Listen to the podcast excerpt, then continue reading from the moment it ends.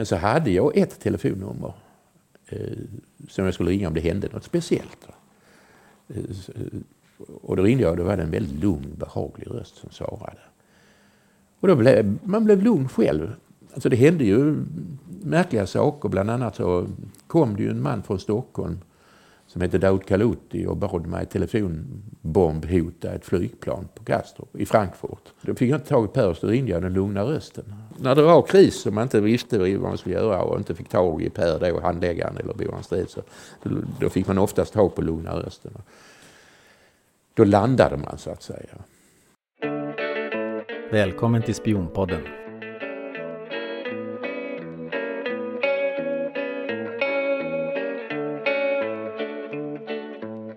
Hej och välkomna till Spionpodden. Mikael Hylin heter jag. Vår gäst idag är en man med en mycket händelserik, farlig och uppmärksammad historia. Han förlorade nästan livet i en israelisk flygattack, blev mordhotad via ett brev av en känd svensk journalist och mycket annat. Jag har äran att få presentera en eh, före för detta riktig agent ifrån den hemliga svenska underrättelsetjänsten IB, Informationsbyråns tjänst. Välkommen Gunnar Ekberg. Mm, tack för det. Det är roligt att ha dig här. ja, tack detsamma. Ja, vi sitter ju hemma hos dig och eh, din fru Lena som vi hör lite i bakgrunden jobbandes hemifrån i dessa coronatider. Du bor i en varm och vacker Malmölägenhet i ett sekelskifteshus. Stora välfyllda bokhyllor med en hel bokhylla enbart för böcker om spioneri. Imponerande. Men jag tänkte vi börjar med att du får berätta. Vem är Gunnar Ekberg?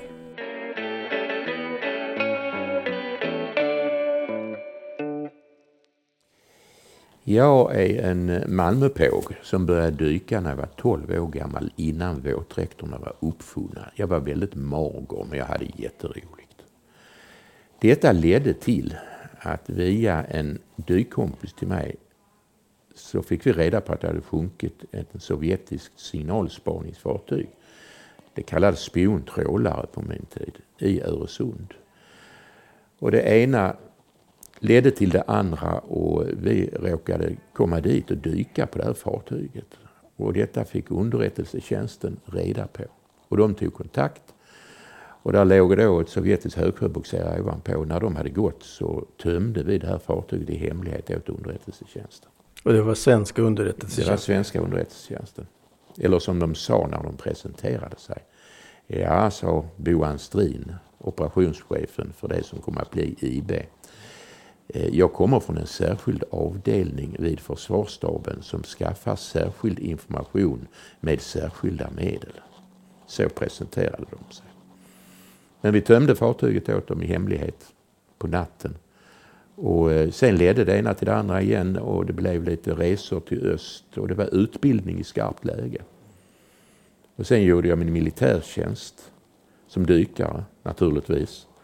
Och eh, då sa min handläggare då, som heter Per, så han, O Gunnar, nu har du gjort en fin militärtjänst. Nu eh, kan du väl jobba lite mer regelbundet för oss? Och det sa jag ja till. Det kändes som att göra en förlängd militärtjänst. Mm. Och då blev han jätteglad och så sa han, ja men då blir ditt första uppdrag att du får kvalificera dig för världsmästerskapen i harpunfiske på Kuba. Och så fick jag göra det. Mm. Så, ja, så började det. Det kan inte ha varit eh, lätt i Sverige med harpunfiske? Jo, det var enkelt. Harpunfiske är förbjudet i Sverige. Ja, precis. Så det var inte så svårt. Det fanns ingen konkurrens. Hur gick det då? Jo, då, det gick bra. Vi kom hyfsat på plats. Jag fick gjort det jag skulle göra. Mm. Så att säga. Vad var så åkte vi via öst också när vi flög dit. Och det var intressanta människor vi träffade på vägen. Det var det som var syftet. Vad var det du skulle ha fått gjort? Eh, jag hade några små enkla uppdrag. Jag skulle göra vissa observationer rent allmänt. Och sen var det folk som tog kontakt med mig i öst och annat. Och det var det man var intresserad av. Hur skulle de reagera? Hur jobbade de? Men det var inget eh, omfattande uppdrag. Det var också lite grann av utbildning i skarpt läge. Så de kände dig lite på pulsen? Ja, lite grann så. Du har ju skrivit en bok som heter ja. Det skall ju ändå dö. Ja, just det. Och berätta varför just den titeln till din bok. Eh, det var en person i Mellanöstern. Det var nämligen så att jag hamnade, efter några år underrättelsetjänsten så hamnade jag i Mellanöstern. Och eh, firman som vi kallade underrättelsetjänsten, eh, de var ju intresserade av vad som hände just i Mellanöstern med palestinska terrororganisationer. Där man började kapa flygplan och döda folk så det stod härliga till. Och eh, det var ett samarbete mellan västliga underrättelsetjänster. Så eh, vi lyckades med att infiltrera PFLP, det vill säga The People's Front for the Liberation of Palestine. Eh, så jag satt bokstavligt talat i knät på deras operationsledare som hette Wadi Haddad. Han var barnläkare, paradoxalt nog. Jag drack vin med Carlos Vakalen och sånt där. Och eh, vid något tillfälle så förklarade han en strategi för mig. Han sa att det finns många arga unga människor där ute. Sa han. Det ska vi ta vara på. Sa han. Men vi ska inte behöva utbilda dem så mycket. De ska bara sätta bomben och sen ska vi inte behöva ta hand om dem efteråt så mycket. För de ska ju ändå dö. Han var en sorts föregångsman, den här doktor Wadi Haddad. Eh, och det var ganska obehagligt tyckte jag. Så jag kom ihåg vad han hade sagt genom åren. Och när jag skrev boken så dök det upp i huvudet på mig och då blev det titeln. Är det han som eh, gärna kallades för Gud också? Eller doktor? Ja, just det. Han kallades Gud och vi som jobbade för honom kallades för hans änglar. Han hade också ett tecknamn som var Abu Hani. Alltså pappa till Hani. Det, det finns sådana namn, eh, normer i det arabiska språket. som man kan heta Abu när man har fått en son och sånt där. Vad var ditt Abu? Eh, jag hade ett tecknamn där nere men det, nej, det vill jag behålla för mig själv. Därför att eh, ja, det finns i boken någonting men det är inte det riktiga utan det är, det är för att markera att jag hade ett tecknamn. Okej, okay, så du, du jobbar för en person som inte tycker att det är mer än rätt att de ska dö och kan gärna lägga bomber. Men ja. kan vi inte återgå lite grann till hur du blev agent och hur, hur du träffade den här mannen Lången. Och ni ja. hittade det här vraket som ni hörde talas om. Ja, vi kan utveckla det lite grann. Ja. jo, Långe-Gunnar, han kallas för Långe-Gunnar därför att han är två meter lång. Jag brukar säga att jag når ner. Jag är 1,75 så att det var en viss skillnad. Eh, vi började dyka tidigt och dök tillsammans och han ringde mig plötsligt en, eh, det var en torsdag eller fredag. Det var i april 1964, jag var 19 år gammal och han var några 20. Och vi dök hej vilt hela tiden och mycket på vrak och sånt där. Vi dykt på gamla tyska trupptransportfartyg eh, som gick till Norge på 40-talet och massa sådana här äventyr. Och nu pratar vi i början 60, 1964. I Kattegatt kan man säga. Ja, Men, precis. Ja. Västkusten. Mm. Eh, hur som helst så ringde han mig och sa han, du jag hörde på dansk radio att det har sjunkit en sån där spiontrålare i södra delen av Öresund mellan då Skanör och Stevens Klint i Danmark där det är brett Öresund. Och jag ringde till lotschefen sa han, för vi kände lotschefen som också hade kontakt med, med kustbevakningen. På grund av att vi gjorde en massa dykningar i Öresund som är ett mycket trafikerat vatten så anmälde vi först att nu dyker vi där och där. Men han visste ingenting om någon rysk båt, sa Lången. Och han verkade lite irriterad. Så att vi lastar väl gummibåten och sticker ner på lördag. Så kan vi sticka ut och se om vi hittar någon oljefläckar. För nysjunkna fartyg lämnar ofta efter sig lite oljefläckar och sånt på ytan. Ja, visst, vi stack iväg. Det var ju så vi höll på. Sjösätter gummibåten och sticker ut. Iklädda våra 3 mm tunna våtdräkter i april månad då. Och när vi kommer ut dit vi tror vraket ska ligga så ligger där en sovjetisk högsjöboxerare uppankrad. Vad är det för någonting? Högsjö? Det är en stor boxerbåt. Det kallas för högsjöboxerare. Och eh, ja, stor irritation i eh, gummibåten. Och så ser vi att det står farbröder längs relingen med stora pälsmössor på. Och de vinkar in oss. Och så hänger de ut en repsteg över relingen. Och vi tittar på varandra. Och så säger Långe-Gunnar, ja de äter väl inte folk? Nej, sa jag lite tveksamt. Och vi gick ombord. Hur idiotiskt som helst naturligtvis. Men jag tror så här efteråt att eh, ryssarna de ville visa sig öppna och visa att det här är inte något skumt. Och sen ville de veta vem vi var naturligtvis. Nej, och vi gick ombord och sen fördes vi upp i styrhytten. Det var lite bister stämning och kapten kom och iklädd stor skärmmössa. Och sen via en eh, besättningsman som de använde som tolk så frågar kaptenen när han rullat ut ett sjökort över Öresund, var befinner vi oss någonstans? Och vi fattade snabbt och sa att ja, här nere i södra Östersjön, här, här ligger förstenade bärnstensskogar och de är 40 miljoner år gamla. Och det är sant, det finns sådana lämningar ute i Östersjön. Ja. Så vi ska dyka efter bärnsten. Så. Han tittade konstigt på oss. Och så jag ner oss i mässen och så fick vi te under Leninporträttet. Och sen började han skryta. Här ligger minsann ett sovjetiskt statsfartyg sjunkit, sa han. Och nu ska vår riktige dykare gå ner och se hur vi har satt ankaret i vraket. Och lången skiner upp och så kläcker han ur sig. Ja men, sa han, då skulle vi ju kunna få dyka mer dykare, ja som ett utbyte mellan folken. Och jag ville vara någon annanstans. Kapten tittar på oss och säger, ja om ni tror ni klarar det, de tunna dräkterna, den primitiva utrustningen, så kan ni väl få göra det. Han ville vara öppen och inte vara misstänkt. Vi kom upp på däck och där ligger tungdykarutrustning med koppar, hjälm och blyskor och hela middevitten. Och sen kommer den ryske dykaren iklädd blå kostym och röd slips. Och besättningen töjer ut halslinningen. Alltså jag glömmer det aldrig. Och dykaren han hoppar i dräkten då, i kostym och slips. Det var fint att vara dykare.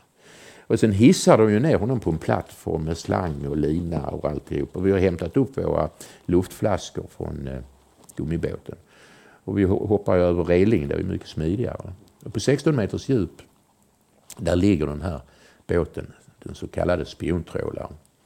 Hon ligger på styrbordssidan med antenner och eh, master och sånt där parallellt med botten. Där står den här tomdykaren, han kommer ju varken fram eller tillbaka. Och vi simmar fritt omkring. Och vi lyckas tränga oss in i styrhytten genom ett öppet fönster ner mot botten.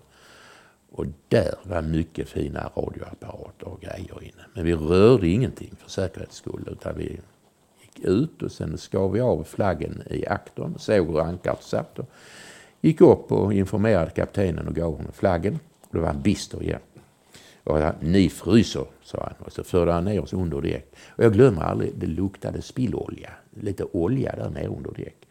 Och så tryckte han in oss i en dusch och sen kommer det en besättning som han efteråt känner innanför våtdräkterna så att eh, vi inte tagit med oss någonting. Och det hade vi ju inte. Nej. Och då lättade stämningen och så fick vi vodka i dricksglas. Och sen lite skitsnack hit och dit och sen kläcker vi ur oss någonting i stil med att ja, nu måste vi nog åka hem och äta. Som de småpojkar vi var. Och ryssarna var lättare att bli av med oss. Men du kan se, se oss i gummibåten på väg in till Skanör. Gisses vad vi pratade, vad upp, upphetsade vi var. Det var ett strålande pojkäventyr. Det var precis det det var.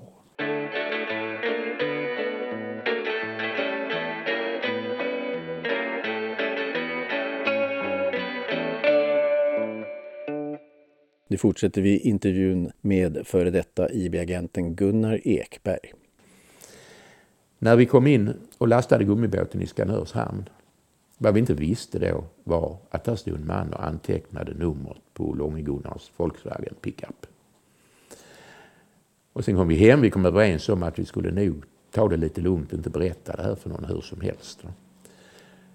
Och eh, på kvällen ringer det på Långe-Gunnars dörr. In stiger en man och visar en legitimation från försvarsstaben och säger jag kommer från en särskild avdelning vid försvarsstaben som skaffar särskild information med särskilda medel. Kan du och din dykkompis hjälpa oss att tömma den där så kallade spiontrålaren när eh, högsjöbogseraren har lämnat platsen? För vi kan inte göra det med hjälp av marinen, sa Därför att då ska de ha reservdykare och, och, och följebåtar och hela balletten. Och då kan vi inte hålla det hemligt och det måste vi. För vi ska begå en krigshandling. Mm. Så eh, några kvällar sen i april månad så fraktades vår dykutrustning till en båt som försvaret då hade rekvirerat från tullen. En så kallad silvergrogg kallas de båtarna. Och eh, vår dykutrustning hade skickats ner till Klagshamn och lastat under dagen. Och vi kom efter i en bil som vi fick sätta lite avsides i hamnen och sen gick vi en konstig krokväg ner till båten. Och sen for vi ut mitt i natten och Långegon och vi var utrustade med säckar, linor, bräckjärn och undervattenslampor. Och sen släpptes vi. De tog vraket på ekolod. Och sen släpptes vi och hade exakt 60 minuter på oss att rensa så mycket vi kunde och stoppa i säckarna. Och sen skulle vi knyta, knyta om linorna. Varför just 60? Ja, de sa det. 60 minuter. Sen ska ni gå upp till ytan och blinka med lamporna. Okay. Så kommer vi tillbaka. För de låg inte ah, ovanför. Okay. Vi låg mitt ute till havs ensamma och fyllde de här säckarna. Och de kom faktiskt och hämtade oss efteråt. ja, tack och lov. Ja, så det var ju lite dramatiskt det där. Och sen åkte vi in till Skanör. Men, men berätta när ni åkte ner med de här säckarna. Vad, vad, hittade ni för någonting? Nej, vi dök ner och sen så tryckte vi oss in i den här båten. Och det var lite dramatiskt för att jag tryckte mig in och gick upp och jag lyckades och sen kom Långe-Gunnar efter så han var nere vid botten och jag vände mig om och lyckades trycka till en kompass. Den står där uppe på bokhyllan. Och den höll på att hamna i huvudet på Långe-Gunnar, men han klarar sig. Om jag får ta en bild på den och lägger ja, upp på Facebook. Det, det, är ett krig, krigsbyte. Ja, det är bra. Mm. Nej, jo, när vi kom in där så samlade vi ihop, det var en massa sjökort och papper av alla möjliga slag. Så vi bara lastade in allt i säckarna. Och sen bräckte vi loss sån radioutrustning som de hade beskrivit eh, övergripande. Att den och den typen av utrustning bryter ni loss och tar med er. Så vi rensade så mycket vi någonsin kunde. Så jag höll säcken och liksom spjärnade mig fast in i ett trångt utrymme hos Långegunnar in i en annan hytt och kom ut och lastade ner säcken när jag stod där och höll. Så det var oerhört eh, stökigt så att säga. Men vi lyckades fylla säckarna och drog ut dem på botten och knöt ihop och gick upp och blinkade och så kom de efter oss. Så drog vi ombord de här grejerna. Och sen så stack vi hem och en man hade suttit och fiskat i följebåten så vi, vi fick en massa torsk med oss hem också. Men var ni i Sverige eller var ni i Danmark? Vi var på internationellt dök? vatten. Okay. Där nere i syd så är det internationellt vatten mellan, eh, mellan Skåne och Danmark. Då.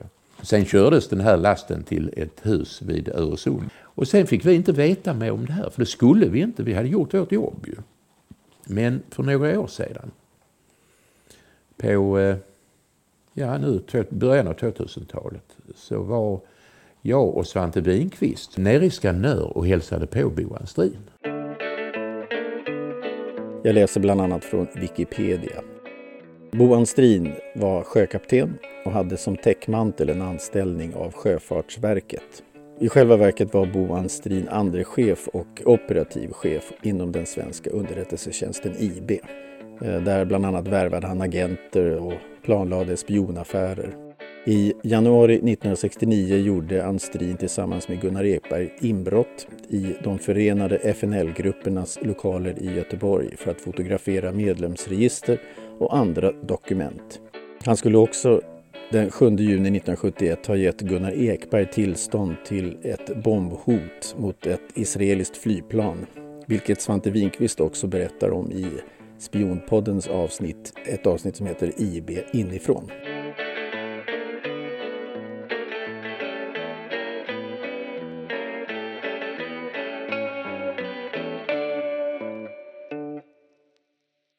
Och då sa han, ja pågar, sa han. Nu är det dags ni får reda på vad som hände med den där ryssen. Och eh, då berättade han att de hade fått reda på eh, eh, positionen eller läget av en sovjetisk hemlig ubåtsbas i Baltikum som väst inte hade en aning om tidigare. Och man hade fått så mycket material att det var nyttigt för dem under hela kalla kriget för att, som hjälp att knäcka koder och sådana här saker. Så det var en underrättelsekupp. Verkligen. Och det fick ju sin uppföljning efterhand. Och när du säger uppföljning, är det typ U137 eller? Nej, eh, ungefär ett år senare så sjönk det ytterligare ett sovjetiskt fartyg eh, på bred grund utanför Klagshamn. Ett handelsfartyg som la sig men man såg ena sidan lite grann i vattenytan. Och eh, vi for ut och tömde henne också och det visade sig att varje besättningsmedlem hade en radiakskyddsdräkt, alltså en skyddsdräkt mot radi radioaktiv strålning. Och det fanns utrustning så att de skulle kunna gå i land och ta jordprover och annat för att mäta radioaktivitet.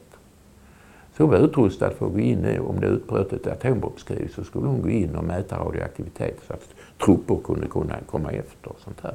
Så det var också väldigt intressanta grejer vi hittade. Ja. Var inte nog med det för att eh, eh de här åren, 65, så fick Långegunnar ett brev från Östtyskland. Och det var en eh, östtysk man som i brevet påstod att han hade varit sportdykare i tio år i Östtyskland. Och att han var intresserad av dykning och undervattensarkeologi. Är det Gün Günther? Günther Lanitzky. Och det kanske ska jag fortsätta berätta om ja, Günther. Gud, ja. Det är jättespännande. jo, och att han ville gärna ha kontakt med dykare i Sverige. Eh, och komma och intervjua folk som höll på med att bärga Vasa. För det höll man på med just de här åren. Eh, Långe-Gunnar visade brevet för vår kontaktman Per då i underrättelsetjänsten. Och Per sa ja, det kan vara precis vad som helst, sa han. Ta hit honom så får vi se vad det är. Helt förutsättningslöst. Och han kom. Det var lite konstigt att få ett sånt brev. Men han kom och vi hämtade honom i Trelleborg vid färjan. Och sen fick han bo hemma hos Långe-Gunnar. Och de första 24 timmarna öppnade han alla skåp och drog ut alla lådor i lägenheten. Och hur vet vi det? Jo, vi la hårstrån och, och små papperstussar överallt. Hade vi förberett lägenheten. Så det kunde man se. Och sen var telefonen avlyssnad. It's a dirty business you know. Eh, och eh, han ringde en del konstiga samtal och sa vi tar tre. Och går det inte så ta två. Och så på med lurarna. Sa aldrig sitt namn när han ringde upp och sådana saker. Så det var, då började man ju inse att ja, det kanske är något det här. Och sen tog vi honom på utflykt med Rundan som är en turistbåt som går på Malmös kanaler ute i hamnen och så här. Och Günther hade en fin sovjetisk småbildskamera som hängde under, i vänster armhåla. Han hade den över axeln och sen hängde den under armen där. Och när rundan tuffade in i Kockumskanalen som det heter, varvskanalen, då var det på den tiden stora skyltar där det stod fotografering förbjudet, militärt område och så, för där tillverkade man ubåtar nämligen. Och det höll man på på i många år sedan. Och när vi körde in så såg jag hur Günthers ögon blev stora och han började se sig omkring. Och så vände jag mig om och då ser jag där ligger mycket riktigt en ubåt. Och då sticker han handen under armen och klick, klick, klick och fotograferar ubåten. Och ser sig ängsligt omkring men ingen ser vad han gör. Mer än jag då.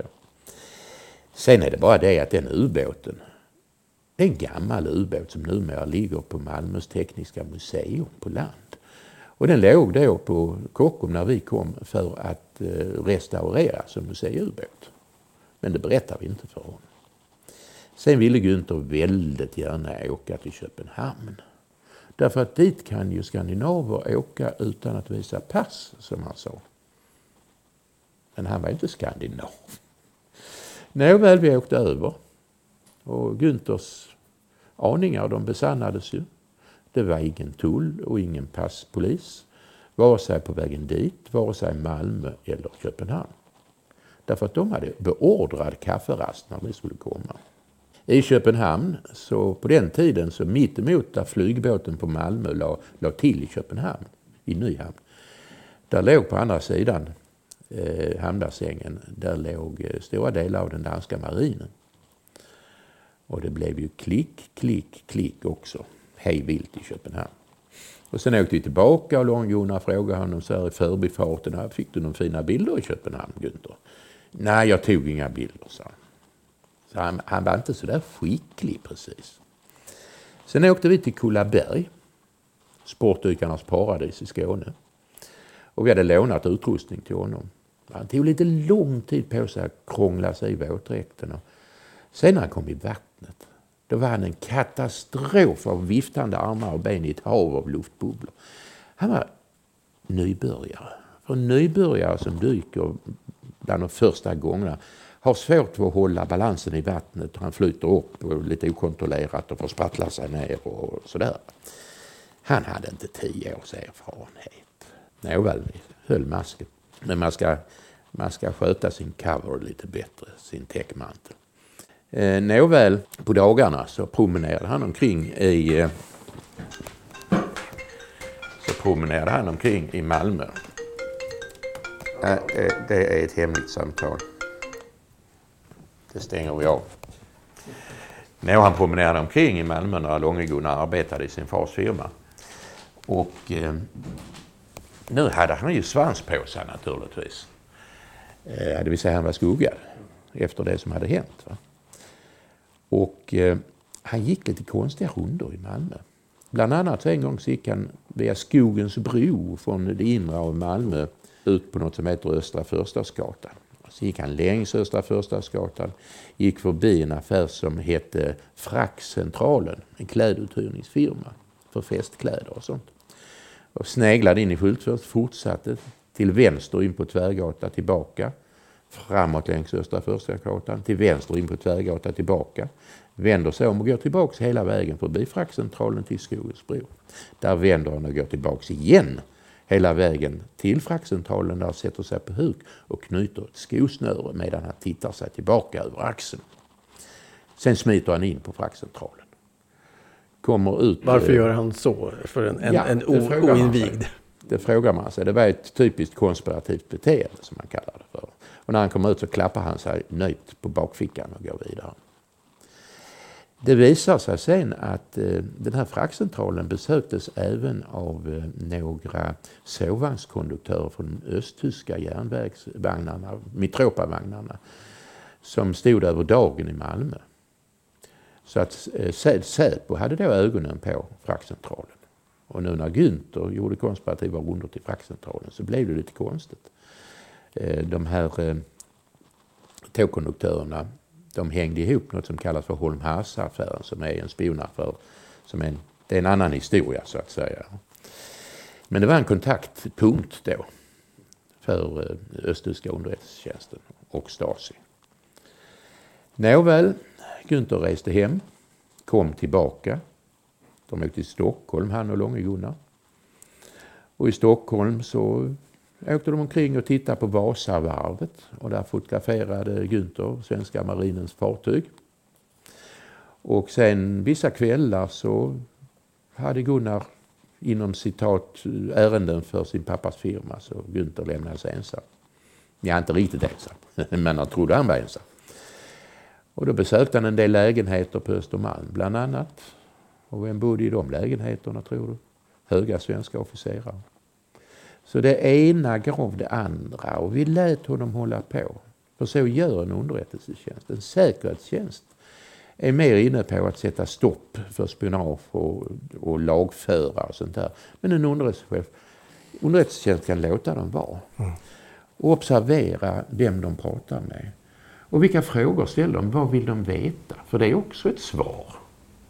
Och så småningom kanske man kan värva dem som dubbelagent. Så det är det här klassiska spelet. Att jag vet att du vet att jag vet att du vet. Vi rörde inte Günther och han kom tillbaka flera gånger. Han var bland annat på Gotland. Där hade han kontakt med en man som jobbade på Fornsalen, museet i Visby. Och som också var undervattensarkeolog. Günther var väldigt intresserad av det här. Nu hör det till saken att den där mannen, han hade ett annat yrke också. Han var radartekniker och jobbade med ett av svenska försvaret, en av svenska försvarets största hemligheter på den tiden. En helt ny typ av mobilradarstation. Mm. Han hade stränga order av sin säkerhetsofficer att han skulle omedelbart rapportera om någon från östblocket tog kontakt med honom. Men det gjorde han inte. Günther han åkte omkring på Gotland och besökte fornminnen. Det konstiga var att de fornminnena låg samtliga i tät kontakt med hemliga anläggningar på Gotland. Bland annat FRAs eh, mycket hemliga station uppe på nordöstra Gotland på den tiden. Och så höll det på. I Karlskrona hade han kontakt med en man på eh, Marinmuseet som på den tiden låg inne på Karlskronas marinbas som var jättehemlig. Och de blev väldigt goda vänner. Han besökte honom flera gånger.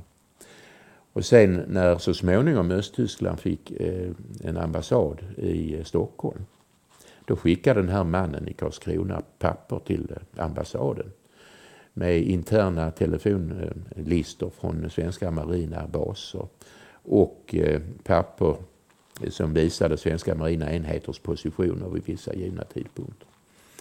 Så eh, Günther Lanitzky var ett intressant fall. Mm. Men vi lät honom hålla på och lärde oss och kart, ritade kartan helt enkelt.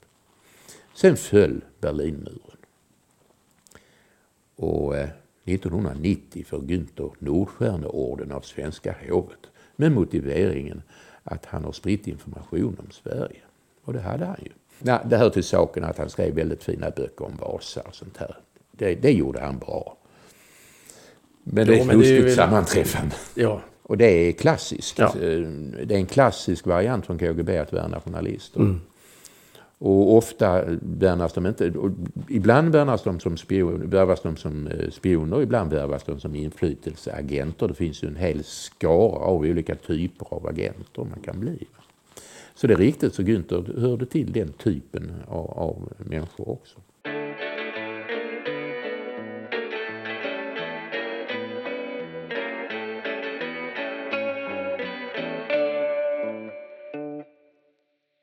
Men sen efter kalla kriget så har ju Svante Winqvist och jag och min hustru Lena Breitner, vi har intresserat oss för eh, de hemliga tjänsternas historia. Och vi har varit mycket i Berlin, på Stasi-arkiven där nere. Och en gång när vi var där nere alla tre så for fan i oss. Och så sa vi, ska vi inte hälsa på Günther? Och vi åkte hem till honom. Och hans hustru var ensam hemma. Så nej, Günther han är vid, vid campingplatsen där och där. Det finns ett sjösystem runt om Berlin. Han är på sin båt där. Vi for dit. Och Svante som kan allt om eh, östtyska gamla militärväsendet. Han sa att ja men titta här är sådana här betongvägar, betongplattor och skyltarna i träden ser ut så och så. Detta är en gammal stabsplats från kalla kriget, sa. Och eh, campingplatsen bestod av militärtält och militära kokvagnar och sånt här. Och vi leddes ner till båten och jag heter då Sven Gunnar Ekberg. Vi knackade på båten som hette Lycka till och hade svensk flagg i aktern. Günther sticker upp huvudet och tittar storögt på mig och sa han Svenchen, sa han. Ja Günther, det är Svenchen, sa jag. Och eh, det blev inget krig, Günther. Eh, nej, sa han. Det blev inget krig, sa jag. Och jag tillhörde den svenska underrättelsetjänsten. Vi vet allt. Och han såg alldeles förtvivlad ut och stirrade storögt på mig. Och sen sa han, lyfte han upp händerna och så sa han, jag har ingen skuld, sa han, för alla gjorde så. Sen satte vi oss och drack whisky och pratade. Han var väldigt duktig på att dricka whisky. Och han började berätta om sin tid eh, under kriget i Berlin när familjen blev utbombad och sen hur Östtyskland växte upp och, och han berättade allt möjligt. Och kom till att han, ja visst han fotograferade ju NATOs marina enhet och han reste mycket. Och, och sen slutade med att han sa att jag, jag pressade inte honom. Vad jag sa till honom var att Günther, du är inte min fiende. Vi har varit ärliga fiender en gång i tiden. Du jobbar för ditt land och jag jobbar för mitt land. Nu ska vi kunna prata som civiliserade människor om en tid som har gått. Och kanske lära något av historien, sa jag. Ja, det har du rätt i, sa han. Och sen han kom gärna tillbaka och ha en bandspelare med dig. Men ta inte med din hustru, viskade han. För han förstod att hon grävde i Stasi-arkiven. Och mycket riktigt, vi har över tusen sidor inne i arbetsrummet om Günter Lanitzkys karriär i Stasi och den eh, östtyska underrättelsetjänsten. Och troligen jobbade han också för GRU, Sovjets militära underrättelsetjänst. Så där finns mycket att säga om detta. Det är ett helt eget avsnitt, det hör jag det. Det får ja, vi ta en annan det, gång. Det hände väldigt mycket under mina år i underrättelsetjänsten. Men det var bara början det här. Det var så vi kom in och det började rulla så sakta. Dykningen var din väg in? Det blev vägen in, ja. Du blir, du blir värvad som underrättelseagent. Du får ett ja. konkret förslag. Ja. Och så ber de att få från, tänka på saker. Från och med 68 så var jag fulltidsanställd. Men hur kändes det att få ett konkret förslag? Ja, det, gick, det gick ju gradvis in i det här. Mm. Och jag hade börjat jobba på eh, vad som heter Aquasport i Göteborg, en dykfirma som sen blev Poseidon. Och eh, då sa firman till mig att vi vill ha in dig i den yttersta vänstern för att jaga KGB. För man visste att vissa, det var en omvälvning nämligen från den gamla VPK. Vissa av de äldre kamraterna där, och ofta sådana som hade gått på partiskolor i Leningrad och Bad Obran i Östtyskland, eh, de skapade sin egen rörelse, KFML, Kommunistiska förbundet Marxist-Leninisterna i Sverige. Och de ville ha in mig där för att leta efter KGB. Man visste att vissa av dem hade KGB-kontakter. Och eh, så jag fick order att gå in via FNL-grupperna. Och det var ganska enkelt. Eh, och jag hamnade i KFML och vi som sagt jagade KGB och vi, vi fick KGB-kontakter den vägen faktiskt också så småningom. Mm. Men vad som hände utan att vi egentligen påverkade det var det att jag hamnade i Palestinarörelserna. Och eh, det, det var ju en vinst på lotteriet så att säga. Därför att just på den tiden, 68, då började de här terrorrörelserna där nere bli väldigt aktiva med flygplanskapningar. Carlos Vakalen började så sakta sin, eh, sin verksamhet då. Och det fanns vem, vem, var, till Carlos. Vem var Carlos Vakalen? Carlos Vakalen var en eh, man från Venezuela som var döpt till, eh, hans pappa hade döpt honom till Ilich Chamires eh, Sanchez, alltså han var döpt efter Lenin. Och han hamnade på en sån här eh, skola i Moskva som drevs egentligen mer eller mindre av KGB. Och så småningom reste han ner till Mellanöstern och ville börja jobba för PFLP. Hans första kontakt var Bassam Abu Sharif, som jag också träffade nere hos PFLP så småningom. Så eh, det, det, var rörelser i konsten på den tiden med flygplanskapningar och annat. Och han blev ju berömd som eh, terrorns ansikte på den tiden, verkligen tillsammans med eh, doktor Wadi Haddad som var operationschef i PFLP. Sen fanns det en systerorganisation som hette DPFLP, The Democratic Front for the Liberation of Palestine. Och sen fanns det Al-Fatah och sen fanns det PLO och en del andra rörelser. Men de samarbetade med det underjordiska väldigt nära.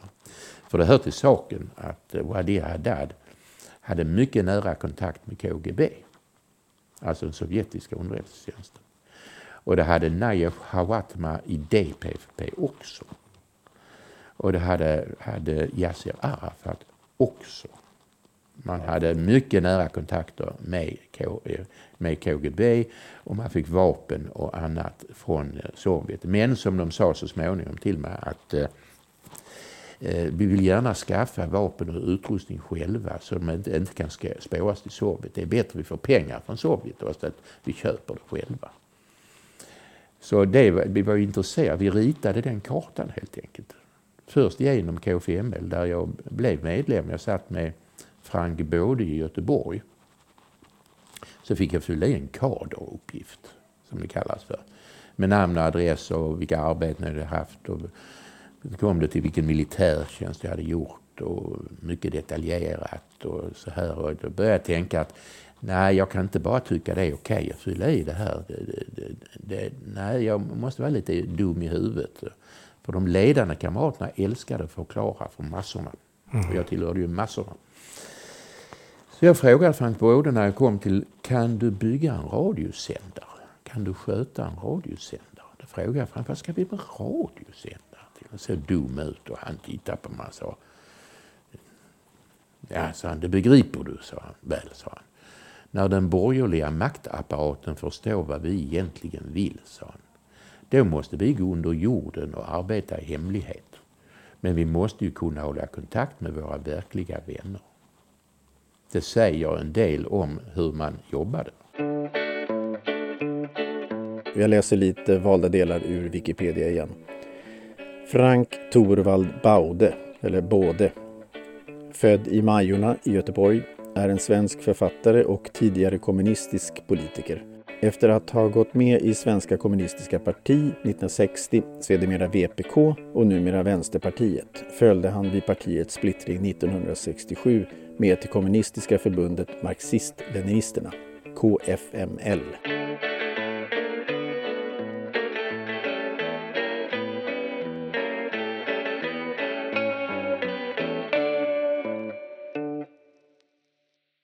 Och vad var det de egentligen ville? Man ville göra en väpnad, ett väpnat maktövertagande. Det var det det handlade om. Och man ville stödja då PFLP och liknande rörelser. Bader-Meinhof-gruppen hade man kontakt med. IRA hade man kontakt med. Och det, det finns hur mycket som helst att berätta om det här. Men, men, skulle de göra ett väpnat uppror i Sverige då, övertagande? Ja, det var ju målet, att skapa proletariatets diktatur. Man skulle värva arbetarklassen och få dem att förstå att man eh, skulle göra eh, väpnad revolution. Och, och, man blev ganska extrem i de här rörelserna. Jag kommer ihåg, jag satt en gång i en lokal i Haga i Göteborg. Och vi satt och pratade och, och sa att nu kommer det snart kamrater från Paris. Det var då det hade varit uppror i Paris med vänstern.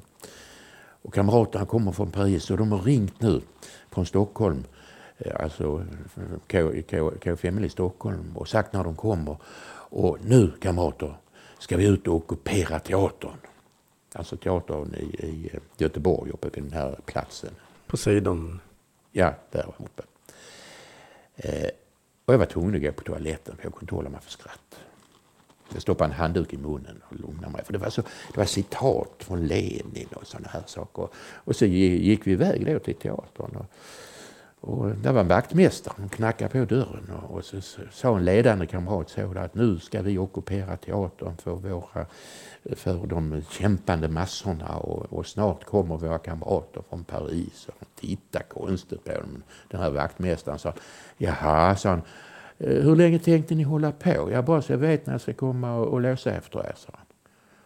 Och då gick liksom luften ur dem. Det var inte lika roligt längre. Och sen så kom vi in och sen upp på scenen hoppar de här franska kamraterna och tittar mot horisonten och säger citat från Lenin och Mao och sådana här saker. Sen hoppar upp en svensk skådespelare och säger mitt namn är Sven, Sven Voltaire. Och sen orkar jag inte berätta mer om det. Men nu i efterhand, var de farliga? Ja, med tanke på vad man höll på med så eh, kontakterna med de här grupperna, Baader-Meinhof-ligan och de andra. Och det fanns också kontakter med det som blev Blekinge-banden i Köpenhamn. Mycket nära sådana kontakter. Och de stal ju vapen i svenska vapenförråd. De vapenutbildades eh, av PFLP. Så småningom skapades Svarta september-gruppen. Döpt efter vad som hände i Jordanien där, som kastade ut palestinierna sen. Och Svarta september, det var bara en täckmantel. Det var KGB som hade lärt Yasser Arafat att skapa en rörelse som heter någonting när ni ska göra någonting ni inte vill stå för. Så Münchenmassakern, när de sköt eh, eh, på olympiska spelen i München, där det dog en massa människor. Det var Svarta September som gjorde det. Mm. Det var en täckmantel man hade. Det låter otroligt spännande, men just det här med när man hör vad eh, de svenska rörelserna eller grupperna ville göra. Så jag, kom, jag kommer till minne som var Tore Forsbergs förra chefen på mm. Rysroten, Säpo. Vad ja. han sa att det var inte åsiktsregistrering utan det var avsiktsregistrering. Ja, jag håller med honom. Jag lärde känna Tore Forsberg sen på 2000-talet när jag hade skrivit min bok. Mm. Och det var han som myntade begreppet också att underrättelsetjänst är en strängt förbjudna verksamhet som alla stater sysslar med. Nej, avsikt. Det handlade om avsikt. Vad ville man göra? Man ska faktiskt få tycka vad man vill. Men har man för avsikt att ta makten med våld i en demokrati, då är det något fel. Och om man samarbetar så tätt med främmande makt som de gjorde. För du skriver i boken eh, om den infiltrerande agenten. Och då skriver du vad ska en agent på fältet rapportera? Hur ja. ska urvalet ske? Och, mm. Ja, det är det här jag har sagt. Alltså ja. att det är objektivt att eh, den säger så och så. Man pratar om det och det. Men jag, jag kan inte bedöma hur sant det är så att säga. Utan skaffa information och tala om var den kommer ifrån. Vem, var, när, hur. Det är det det handlar om. Jag kunde skilja på en diktatur och en demokrati. Och grunden för en demokrati med yttrandefrihet, en oberoende konstitutionsdomstol, vilket vi inom parentes sagt inte har i Sverige. Och alla de här sakerna. Redan tidigt kunde jag skilja på det. Så att det var inte något jättesvårt beslut för mig att ta. Och det var helt frivilligt. Sen blev det ju utbildning så att säga. Och det var ofta utbildning i skarpt läge. Jag åkte lite i öst. Och då sa Per till mig att ja, nu ska du komma ihåg att när du passerar gränsen mellan Polen och Sovjet så ska du inte rapportera hem att det står en löjtnant i KGBs gränstrupper vid gränsövergången. Du ska rapportera att det står en militär som är klädd i en uniform som ser ut så och så, färg och, och gradbeteckningarna ska du beskriva. Sen kan du möjligtvis lägga till att jag tror att, eller, eller det kan tänkas att. Så du ska skilja stenhårt mellan objektiv iakttagelse och subjektivt tyckande. Varför? Och det gick igenom hela tiden. Ja, min uppgift var inte att tycka saker. Min uppgift var att samla information som sen skulle jämföras med annan information och analyseras för att man skulle skapa sig en bild av omvärlden. Och den skapar man inte genom tyckande. Den skapar man inte genom att buga för chefen. Därför var östtyska underrättelseväsendet inte så bra som man tror. Därför att de bugade för partiet. Den största fienden i en underrättelsetjänst är den förutfattade meningen. De ska inte säga till agenten att nu ska vi ta reda på det och det därför att vi vill veta så och så på grund av det och det. Då börjar man titta efter sådana saker. Ett klassiskt sådant misstag är när den sovjetiska underrättelsetjänsten i början på 80-talet briefade sina agentdrivare och sina olika tjänster med att nu kommer amerikanarna att starta ett atombombskrig. Leta efter tecken på att de kommer att starta ett atombombskrig. Ja, då hittar man ju sådana tecken naturligtvis. De satt och räknade hur många tända fönster det var i CIAs högkvarter. Och så, men de kunde ju vara tända för att de hade fest eller någonting. Så det, det är ren och skär dumhet. De gör så. Det höll på att leda till ett atombombskrig detta. Det stoppades på grund av att en man i Sovjet inte lydde order. Han skickade inte, man tryckte på knappen men han skickade inte ordern vidare. Du har ju råkat ut för eh, mordhot eh, och klarat livhanken med, blott, med blotta förskräckelsen. Eh, men när man läser din bok så finns det, du har en sorts trygghet i ett, ett litet telefonnummer som du har fått av Per. Kan inte du berätta om det? Jo, det var på den tiden jag, jag, det fanns ju olika sätt att vi kontaktade varandra. Alltså under tiden i underrättelsetjänsten innan IB-affären. Eh, då ringde, man till, ringde vi till varandra och prata lite indirekt sådär. Att vi, vi kan väl ses ja, på det vanliga stället eller nej, på det andra stället eller någonting sånt där. Men så hade jag ett telefonnummer eh, som jag skulle ringa om det hände något speciellt. Eh, och då ringde jag och då var det en väldigt lugn, behaglig röst som svarade. Och då blev, man blev lugn själv. Alltså det hände ju märkliga saker. Bland annat så kom det ju en man från Stockholm som hette Daoud Kaluti och bad mig telefonbombhota ett flygplan på Kastrup i Frankfurt. Och eh, då fick jag ta beslutet att göra det. Därför att hade jag inte gjort det så hade vi, hade vi inte haft kontakt med dem längre. Eh, men jag ringde omedelbart. Då fick jag inte tag i Per, så då ringde jag den lugna rösten. Vad kunde... var det för en röst? Var det en kvinna? Det var en kvinna. Med en mycket behaglig, lugn röst. Så, så, när det var kris och man inte visste vad man skulle göra och inte fick tag i Per då, handläggaren eller Boan Strid, så då, då, fick man oftast tag på lugna rösten. Då landade man så att säga. Och efter alltihop, efter IVA-affären när jag så småningom kom hem igen, ringde Per mig och sa du, vi ska träffa en gammal bekant. Så åkte vi till ett hus här i Malmö och träffade den lugna rösten. En mycket trevlig dam med mycket rak ryggrad. Är det hon du refererar till som Miss Moneypenny? Ja, det var verklighetens Miss Moneypenny. Men eh, mycket mer krut i denna, den lugna rösten än det var i Miss Moneypenny. Ja, det var ett fantastiskt avslut på detta avsnitt. Ehm, jag tackar så jättemycket Gunnar. För Tack. Att... Det värsta är att det finns så mycket att ta upp. Ja, det är det bästa. Vi, vi kör vidare med ett avsnitt till sen om några veckor. Okej. Okay. Tack, tack. Tack ska du Hej. Och glöm inte att på Facebook och sidan Spionpodden samt Instagram spion.podden lägger jag upp en hel del extra material från varje avsnitt. Denna gång blir det intressanta foton, brev och lite annat från Gunnar Ekbergs märkliga äventyr och liv. Tack för idag. Hej hej!